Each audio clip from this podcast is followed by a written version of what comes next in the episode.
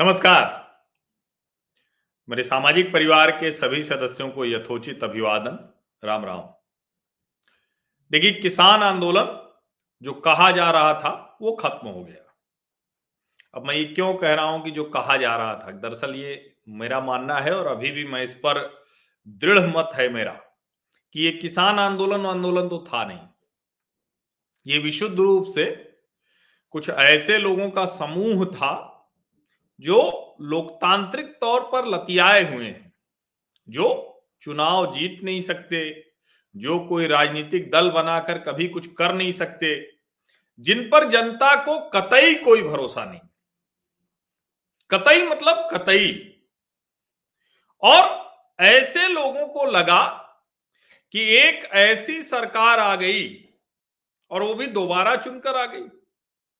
पहले चुनकर आई थी तो भी उनको भरोसा था, मन में एक उम्मीद थी कि ठीक है, कोई सरकार आएगी, थोड़ी मिली जुली टाइप की रहेगी।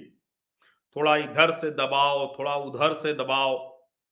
कुछ ऐसा उनको अवसर मिलता रहेगा, जिससे उनकी अपनी दुकानदारी चलती रहेगी ये अलग अलग क्षेत्रों के जो लठैत, डकैत, जो भी आप कह लीजिए, वो बने रहेंगे। लेकिन ऐसी सरकार दोबारा चुनकर आ गई जो ऐसे किसी भी दबाव को मानने को तैयार नहीं थी। अलग अलग तरीके से उन्होंने प्रयास किया। अलग अलग जगह पर विभाजन अलग अलग जगह पर जो विद्वेश ये सब करने की कोशिश की। लेकिन उसमें किसी में वो सफल नहीं हुए। और आखिरकार कृषि कानून विरोध में उनको एक ऐसा हथियार हाथ लग गया जिसने लोकतंत्र के इतिहास का सबसे काले दिनों में से एक, वो तैयार कर दिया। हालाँकि आज अच्छा है, जिस तेज़ी से सिंगू टिकरी और गाजीपुर बॉर्डर खाली हो रहा है, जिस तेज़ी में लोग वापस जा रहे हैं तो अच्छा है। लाखों लोग जो इस, इन रास्तों से गुजरते थे, जिनका जीवन यापन, जिनके जीवन की जो सामान्य चीज़ें थी, वो सब इससे जुड़ी हुई थी। तो अच्छा है। वो किसान भी जो इनके बहकावे में आकर यहाँ बैठा हुआ था, वो भी घर पहुँच जाएगा, खेत पहुँच जाएगा अच्छा है। लेकिन जरा सोचिए, ध्यान देके सोचिए कि ये जो तथाकथित किसान नेता हैं, ये अपने झूठे अहंकार के अलावा क्या लेकर जा रहे हैं? और मैं आपको पहले सरकार ने जो मान लिया है, वो चिट्ठी मैं आपको सुनाता हूँ। ये संजय अग्रवाल की तरफ़ से चिट्ठी जारी है। सचिव हैं ये। वर्तमान गतिशील किसान आंदोलन के लंबित विषयों के संबंध में समाधान की दृष्टि से भारत सरकार की ओर से निम्नानुसार प्रस्ताव प्रेषित है।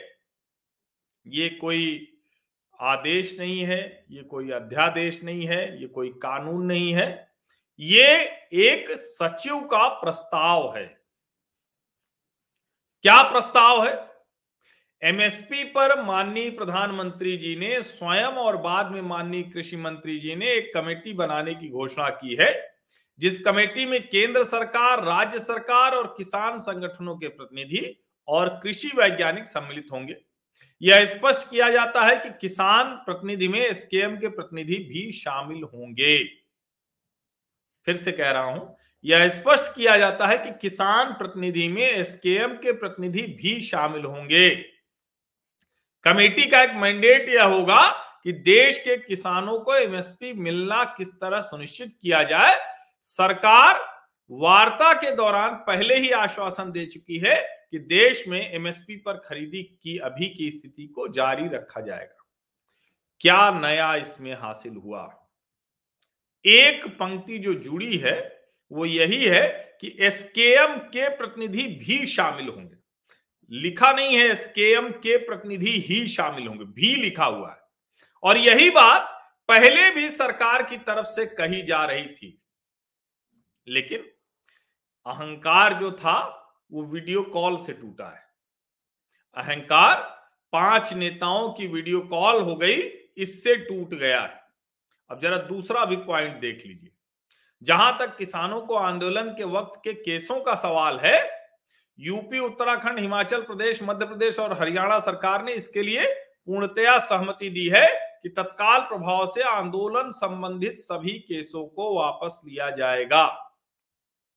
सवाल यह है कि आंदोलन संबंधित केसों में अगर किसी ने तलवार पुलिस वाले के ऊपर मार दी, पुलिस के ऊपर लाठियाँ बरसाई गई, सर फोड़ा गया है ट्रैक्टर चढ़ा दिया गया है, कहीं किसी को मारा गया है तो क्या वो भी आंदोलन संबंधित केस है या वो आपराधिक मामला होगा? ये एक महत्वपूर्ण बात है। और अगर लाल किले से लेकर ऐसे सारे आपराधिक मामलों को संयुक्त किसान मोर्चा कह रहा है, किसान से संबंधित आंदोलन थे तो क्या ये ज़िम्मेदारी लेगा जिसको राकेश टिकैत से लेकर सभी किसान नेता कहते थे कि हमारा तो इससे कोई वास्ता ही नहीं है। तीसरा, मुआवजे का जहाँ तक सवाल है, इसके लिए भी हरियाणा और यूपी सरकार ने सैद्धांतिक सहमति दे दी है। उपर्युक्त दोनों विषयों के संबंध में पंजाब सरकार ने भी सार्वजनिक घोषणा की है। अब भैया, इसका केंद्र सरकार से क्या लेना देना? मामले जो दर्ज होते हैं, राज्य सरकार का विषय होते हैं। केंद्र और केंद्र शासित प्रदेश के लिए वो आप केंद्र सरकार से बात कर सकते हैं। चौथा, बिजली बिल में किसान पर असर डालने वाले प्रावधानों पर पहले सभी स्टेक होल्डर्स संयुक्त किसान मोर्चा से चर्चा होगी ऑब्लिक है। मोर्चा से चर्चा के बाद ही बिल संसद संसद में पेश किया जाएगा।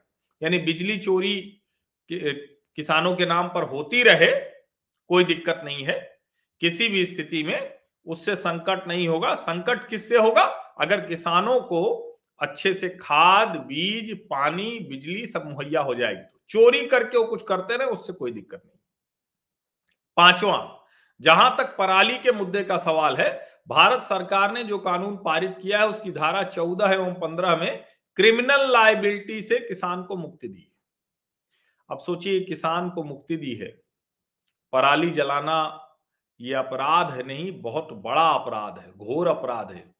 लेकिन सरकार ने एक और गलत फैसला लेते हुए इसे वापस ले लिया है।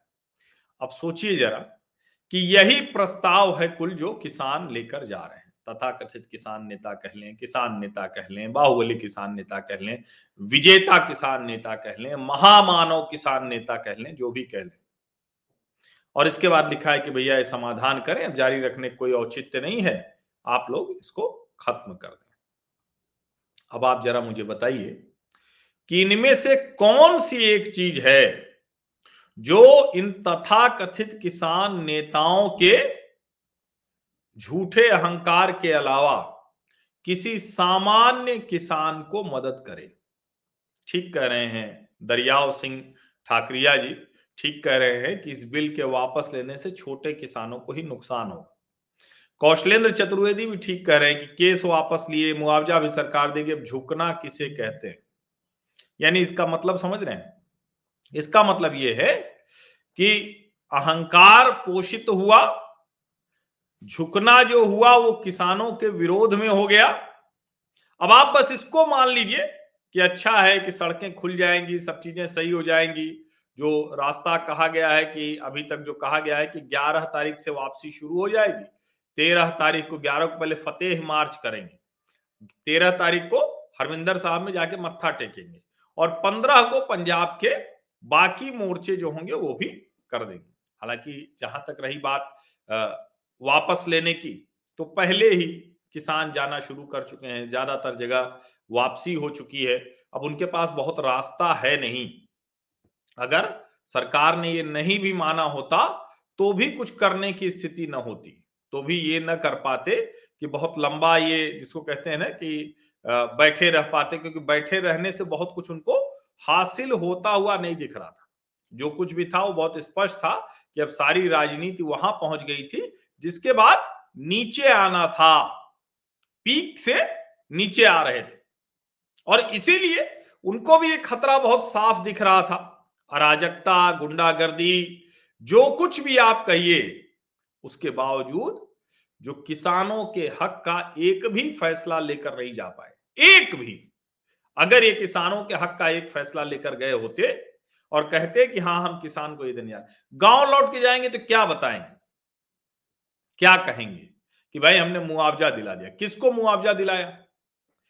अगर जो कहा जा रहा है, इन्हीं की बात मान लेते हैं कि 700 किसान मारे गए तो किसान को पूछना चाहिए। गाँव घर में पूछना चाहिए। कि जो लोग मरे हैं, वो कैसे मरे सरकार ने लाठी चलवाई नहीं, गोली चलवाई नहीं, तलवार लेके आप लोग दौड़े, फरसा आपने सिपाहियों को मारा, सिपाही आपसे पिटते रहे। दुष्कर्म और हत्या आप लोगों के बीच के लोगों ने की। एक दलित को हाथ काट कर भाला कोच कोच कर मार डाला। तो आखिर ये जो किसान मरे, ये जो किसान मरे किसी भी वजह से, उसका जिम्मेदार कौन? और अगर आप इतने लोगों को मारकर कह रहे हैं कि हमने एक लड़ाई जीती है तो क्या किसी भी किसान नेता को कोई नुकसान हुआ? क्या किसी भी किसान नेता के सर पर लाठी, शरीर पर गोली, तलवार, भाला, फरसा या किसी भी तरह के निशान हैं? ये तो मज़े से लंबी लंबी गाड़ियों के काफिले में घूमते रहे। ये सवाल तो पूछिएगा ना। किसान भाइयों, आप लोग ये लोग जब लौटेंगे तो ये सवाल तो पूछेंगे ठीक है, विजेता हो गए, सरकार झुक गई, ये तो मैं कह ही रहा हूँ कि सरकार ने शर्मनाक निर्णय लिया।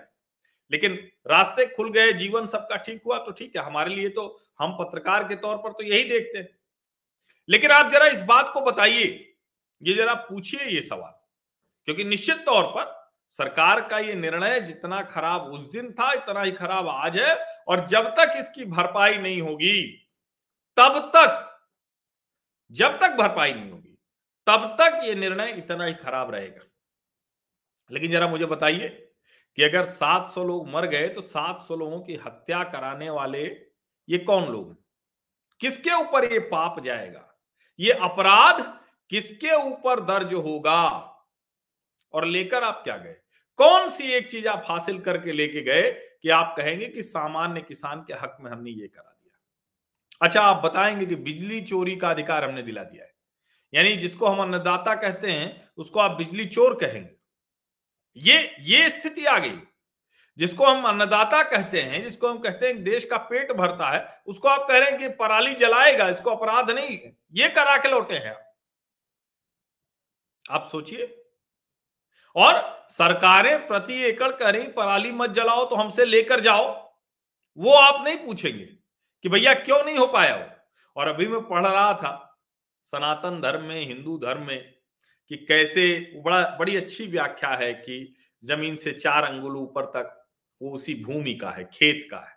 ज़मीन से नीचे जो है, वो जो उसमें जो कीड़े, मकोड़े, वो सब होते हैं, उनका होता है। उसके ऊपर चारे का है, जानवर के लिए उसके ऊपर जो गेहूँ की बाली है, वो भी पहली बाली अग्नि में। बड़ा सुंदर विवरण है, पूरा मैं भूल रहा हूँ। लेकिन इतने सुंदर अन्नदाता, इतने सुंदर किसानों की व्याख्या करने वाला, इतनी सुंदर भारत में धर्म की व्याख्या करने वाला, और उसमें क्या व्याख्या होगी? हम बिजली चोरी करेंगे, हमें मत पकड़ो, ये हम लेके आ रहे हैं? कौन बिजली चोरी करता है? आपको क्या लगता है कि वो जो किसान हैं, वो जो इस तरह से खेती करने में रहते हैं, वो बिजली चोरी के लिए परेशान है। नहीं, वो बड़े किसान करते हैं, जो कहते खुद को किसान है, कुछ उनको लेना देना नहीं होता है। जो आढ़तीय होते हैं, जो कमीशन एजेंट होते हैं, उनका काम इससे चलता है। और वैसे भी बिजली तो बहुत सी जगहों पर, ज़्यादातर राज्यों में कृषि के लिए तो मुफ़्त ही है। और वहाँ जो गाँव में बिजली भी जलती है, सौ रुपए पे बढ़िया बल्ब होता है उसमें आजकल तो गाँव में एसी भी लगने लगी। ये मतलब मैं अपनी जानकारी की बात बता रहा हूँ, ये कोई ऐसा नहीं है कि मैं किसी दूसरे से पूछ के कुछ बता रहा हूँ। तो आप किसान को संपन्न करने को, किसान की बेहतरी करने का एक कोई बताइए कि आप वो लेकर गए। जितनी बातें इसमें लिखी हुई हैं, वो सारी बातें तो पहले ही सरकार मान रही थी। सरकार ने तो कहा था कि ये काम हम करेंगे। और पिछले वर्ष के मुकाबले इस वर्ष की जो खरीद है, सरकारी खरीद, वो ज़्यादा हुई। लेकिन किसान मेहनत से अनाज उपजाए फिर एफसीआई के लोग आढ़तीय सब मिलकर उसकी बंदर बांट करें और उसके बाद वो फिर एफसीआई के गोदाम में उसको चूहे खा जाए, फिर उसको गीला कर दिया जाए, फिर शराब कारोबारियों को बेच दे कि शराब बनाओ। ये सब करने के लिए। मिला क्या सामान्य किसान को? क्या मिला सामान्य किसान को? क्योंकि ये बड़ा ज़रूरी है समझना। और ठीक है, आज तो नहीं, निश्चित तौर पर, निश्चित तौर पर ये प्रधानमंत्री नरेंद्र मोदी का सबसे खराब फैसला है, गुंडों, अराजकों के सामने समर्पण है ये। इसमें कहीं कोई बहस ही नहीं है। लेकिन ये तो हो गया, ये तो हो गया।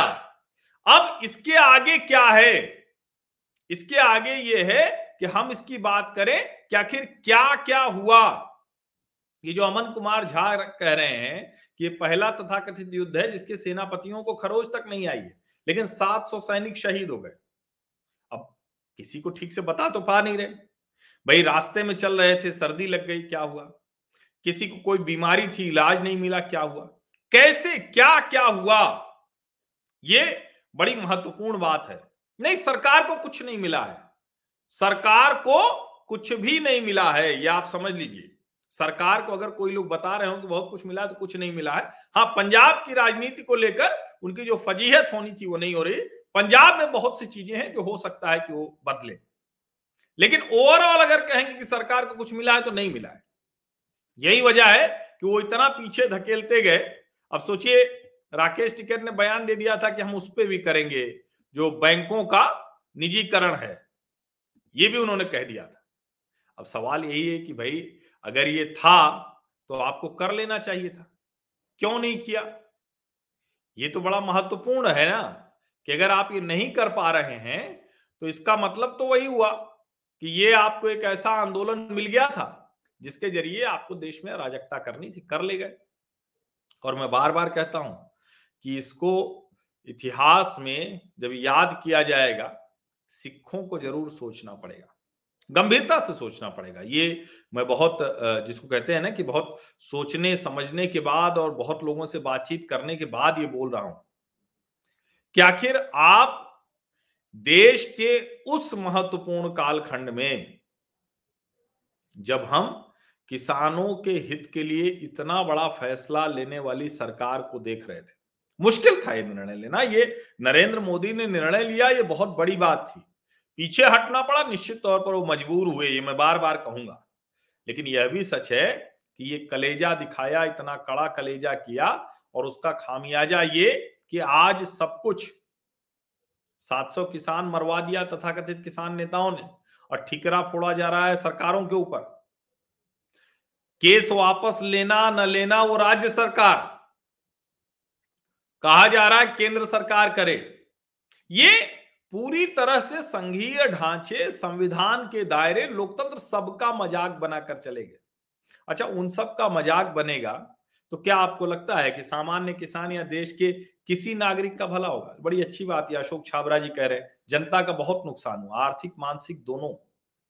और सोचिए, लोगों को लग रहा है, और मैं भी मानता हूँ बहुत इतना खराब हुआ कि अब कब सुधार होगा। लेकिन हम ये मानते हैं, मैं बहुत आशावादी व्यक्ति हूँ जो टिप्पणी तुरंत की होगी, उसको तुरंत किया जाएगा, लेकिन जब उसका विश्लेषण होगा तो निश्चित तौर पर उसके सभी पहलू देखे जाएँगे। और मैं ये मानता हूँ कि बहुत मतलब एकदम जिसको कहते हैं ना कि नेक्स्ट इम्पॉसिबल है कि नरेंद्र मोदी इसको भूल जाए। ये जो लोकतंत्र पर धब्बा लगाने की कोशिश की गई है ये कानून वापस लेना और मैं बार बार एक बात कहता हूँ कि देखिए, ये कोई बड़ी बात नहीं है। सरकार जनता के सामने झुके, किसानों के सामने झुके या किसी के सामने झुके। सरकार का काम क्या है? सरकार का काम ही झुकना है। लेकिन अगर सरकार को यह दिख रहा है कि अपमानित होना पड़ा, किसानों का पूरा का पूरा, जिसको हम कहते हैं ना कि एक अवसर उनको मिल रहा था। किसानों को लग रहा था कि हमारा पूरा जीवन बदल जाएगा, हमारे बच्चे पढ़ेंगे, हमारे घर परिवार में बेहतरी होगी। लेकिन अगर वो सब नहीं हो पाया तो आप यकीन मानिए, आप यकीन मानिए कि ये नरेंद्र मोदी को भूलने वाला नहीं। ये मैं बहुत गंभीरता से कह रहा हूँ, मैं 2007 से 2007 में जो विधानसभा के चुनाव थे गुजरात के तब से मैं नरेंद्र मोदी को फॉलो कर रहा हूँ। उसके पहले से नहीं उसके पहले से सामान्य दृष्टि थी मेरी। और आ, मतलब कहने को मैं कह सकता हूँ जैसे सब लोग बताएँगे कि 2001 से जानते हैं मैं भी मतलब दिल्ली में आ गया था और सारी चीज़ें देख रहा था तो कह सकता हूँ। लेकिन सच बात यह है कि मैंने देखना शुरू किया 2007 के बाद जब मैं गया वहाँ गुजरात विधानसभा का चुनाव कवर करने जो उस वक्त सीएनबीसी आवाज़ के लिए मैं गया था रिपोर्टिंग करने। तो मैंने जब वहाँ जाके देखा, तब मुझे समझ में आया कि ये व्यक्ति कितनी आगे की योजना बनाता है और कितने सलीके से बनाता है। इसीलिए मैं बार बार कह रहा हूँ कि ये अपमान हुआ है। ये किसानों का अपमान है।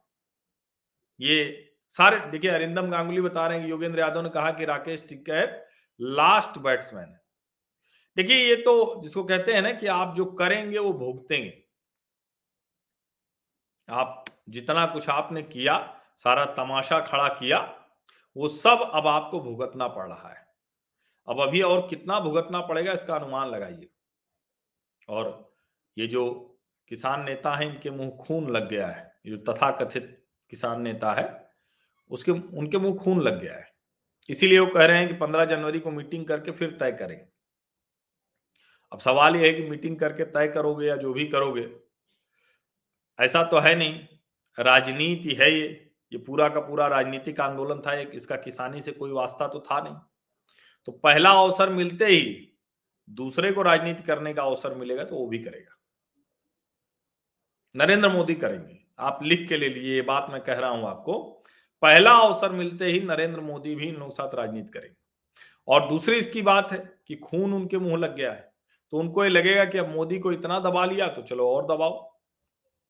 दूसरे मुद्दों पर भी बात होगी। और इसमें जो कम्युनिस्ट नेता है ज़्यादातर, या योगेंद्र यादव जैसे आधारहीन है, कोई उनका कुछ मतलब ही नहीं है। लेकिन वो चाहते हैं कि ऐसी कुछ कुछ चीज़ें चलती रहें तो लोग उनको पूछते रहें। अब ठीक है कि अरविंद केजरीवाल समझदार शातिर, चतुर, जो कह लीजिए। तो अरविंद केजरीवाल निकल गए, मुख्यमंत्री बन गए। योगेंद्र यादव को भी लगता था कि वो हरियाणा के मुख्यमंत्री बन सकते हैं क्या? अरविंद केजरीवाल ने कहा कि पहले तो आम आदमी पार्टी से बाहर निकल लो। तुम्हारा कोई यहाँ अधिकार है नहीं और किसी लायक हो भी नहीं। हम जानते हैं कितनी तुम्हारी क्षमता है। मीठा मीठा बोलने से तो कुछ होता नहीं। तो बहुत स्पष्ट तौर पर, ये जिसको कहते हैं ना, बहुत ही स्पष्ट तौर पर ये पूरा का पूरा मामला सामने आ गया कि ये जो आंदोलन था, ये आंदोलन कुछ तथाकथित किसान नेताओं के उस कोशिश में, जिसको बार बार हम कहते हैं ना कि उसमें, उस कोशिश में विपक्षी पार्टियों के लोग थे, उस कोशिश में ढेर सारे ऐसे लोग थे जिनको मैं अच्छा राजनीतिक दलों को मैं लोकतांत्रिक तौर पर लतियाया नहीं कहता हूँ। सीट आपको कितनी भी मिले को मिले, वो ठीक है कभी कभार उन शब्द का इस्तेमाल करता हूँ, जैसे त्रिपुरा में अभी जो तृणमूल के साथ हुआ, क्योंकि कोशिश उल्टी कर रही थी। लेकिन वैसे तो कोई एक सीट जीतेगा, दो सीट जीतेगा, लेकिन ये जो लोग हैं ना, ये तो सचमुच लोकतांत्रिक तौर पर लतियाए हैं, ये कुछ नहीं कर सकते हैं। और इसीलिए ये खिसियाए से घूमते हैं। इसीलिए ये बहुत परेशान घूमते हैं, इनको लगता है कि अरे देश में कोई, कुछ तो आंदोलन के नाम पर चले। कुछ तो ऐसा हो जिससे कि एक इनकी हवा पानी बनी रहे, चार लोग आके इनको पूछते रहें। ये लोग ये कहना चाहते हैं, ये लोग बताना चाहते हैं भाई देखिए हमारी ताकत से पूरा लोकतंत्र चल रहा है। तो उसमें यही लोग हैं। ये जो लोकतंत्र से बताने की कोशिश है कि पूरा लोकतंत्र हमारी ताकत से चल रहा है तो ताकत बताने की कोशिश करते रहते हैं। वो ताकत जनता जान चुकी है। जनता ने इनको खारिज कर दिया है। ये पूरा समूह खारिज किया जा चुका है। और ये एक ऐसा आंदोलन मिला था ना, जिसको इन्होंने बहुत गलत तरीके से इस्तेमाल कर लिया। ज़ाहिर है, देश कई तरह की चीज़ों से जूझ रहा है। उसमें खालिस्तानी सिर्फ़ कहने के लिए नहीं, आज संसद से एक तस्वीर आई जिसमें डॉक्टर संजीव बालियान और अवनीत सिंह बिट्टू, ये दो के दोनों खड़े थे, हंस रहे थे, मुस्कुरा रहे थे, प्रसन्न थे। दोनों प्रसन्न हुए होंगे, क्योंकि जाटों की वजह से संजीव बालियान परेशान थे। क्योंकि जाट तो उस आंदोलन में फंसा हुआ था। और सिखों की वजह से रवनीत बिट्टू परेशान थे। रवनीत बिट्टू पहले सांसद थे कांग्रेस के सांसद हैं और उनका कलेजे का काम था कि उन्होंने सबसे पहले कह दिया था कि भाई इसमें खालिस्तानी है। किसी भाजपा के नेता ने या किसी आ, सरकार के लोगों ने नहीं कहा था। ये एकदम आप समझिए इसको। तो इसीलिए मैं कह रहा हूँ कि ये जो कुछ हुआ है ये जो होना था जितना बुरा होना था वो तो हो चुका है। जितना बुरा होना था वो हो चुका। अब आगे क्या होगा? और इनका झूठा अहंकार बस कुछ दिन में माटी मिल जाएगा। अभी 11, 13, 15, 25 कर लेने दीजिए 15 जनवरी को मीटिंग भी कर लेने दीजिए। लेकिन अब इनका सारा का सारा जो ये झूठा अहंकार है वो माटी में मिल जाएगा। मिल ही चुका है लगभग मिल चुका है लेकिन वो दिख नहीं रहा है क्योंकि अभी गुब्बारा हवा भरा हुआ है। अब भरी हुई हवा कितने दिनों तक चलेगी? भाई, हवा भरी है तो अभी आसमान में दिख रहे हैं और हवा जब उतरती है तो कहा वो फुस होके गुब्बारा गिरता है, वो पता नहीं चलेगा। नरेंद्र मोदी उसी अवसर का इंतज़ार कर रहे हैं। और करना भी चाहिए। अगर नरेंद्र मोदी ने इस बार इस अवसर का उपयोग नहीं किया तो आप यकीन मानिए कि कहा जाता है ना कि कोई नेता वो कुछ भी काम करे आखिरी जो समय में कर रहा होता है, उससे बहुत सी चीज़ें तय होती हैं। तो जैसे जैसे हम इस कार्यकाल के आखिरी समय में बढ़ेंगे 2019 में था 21 देखिए खत्म होने वाला है। इसके बाद 22 23 24 में चुनाव ही है। तो ये जो अगले साल होंगे, ये बड़े महत्वपूर्ण होंगे। और ये जो साल होंगे, ये तय भी करेंगे, ये तय करेंगे कि अगला जो चुनाव होगा वो किस तरह से आने जाने वाला है? किस तरह से उसमें बात होगी? किस तरह से उसमें प्रभाव पड़ेगा? कौन से मुद्दे होंगे? भरोसा वो बड़ा महत्वपूर्ण होगा। और इसीलिए मैं कह रहा हूँ कि ये मेरी अपनी जो समझ है जो 2007 से लेकर अभी तक की बनी है, नरेंद्र मोदी, वही गुब्बारा, हवा फुस हो जाए, ज़मीन पर गुब्बारा आ जाए उस अवसर का इंतज़ार करेंगे और उन्हें करना ही चाहिए। और ये जो झूठा अहंकार लेकर ये तथा कथित किसान नेता जा रहे हैं तो सामान्य किसान इनसे पूछेगा ज़रूर ज़रूर पूछेगा।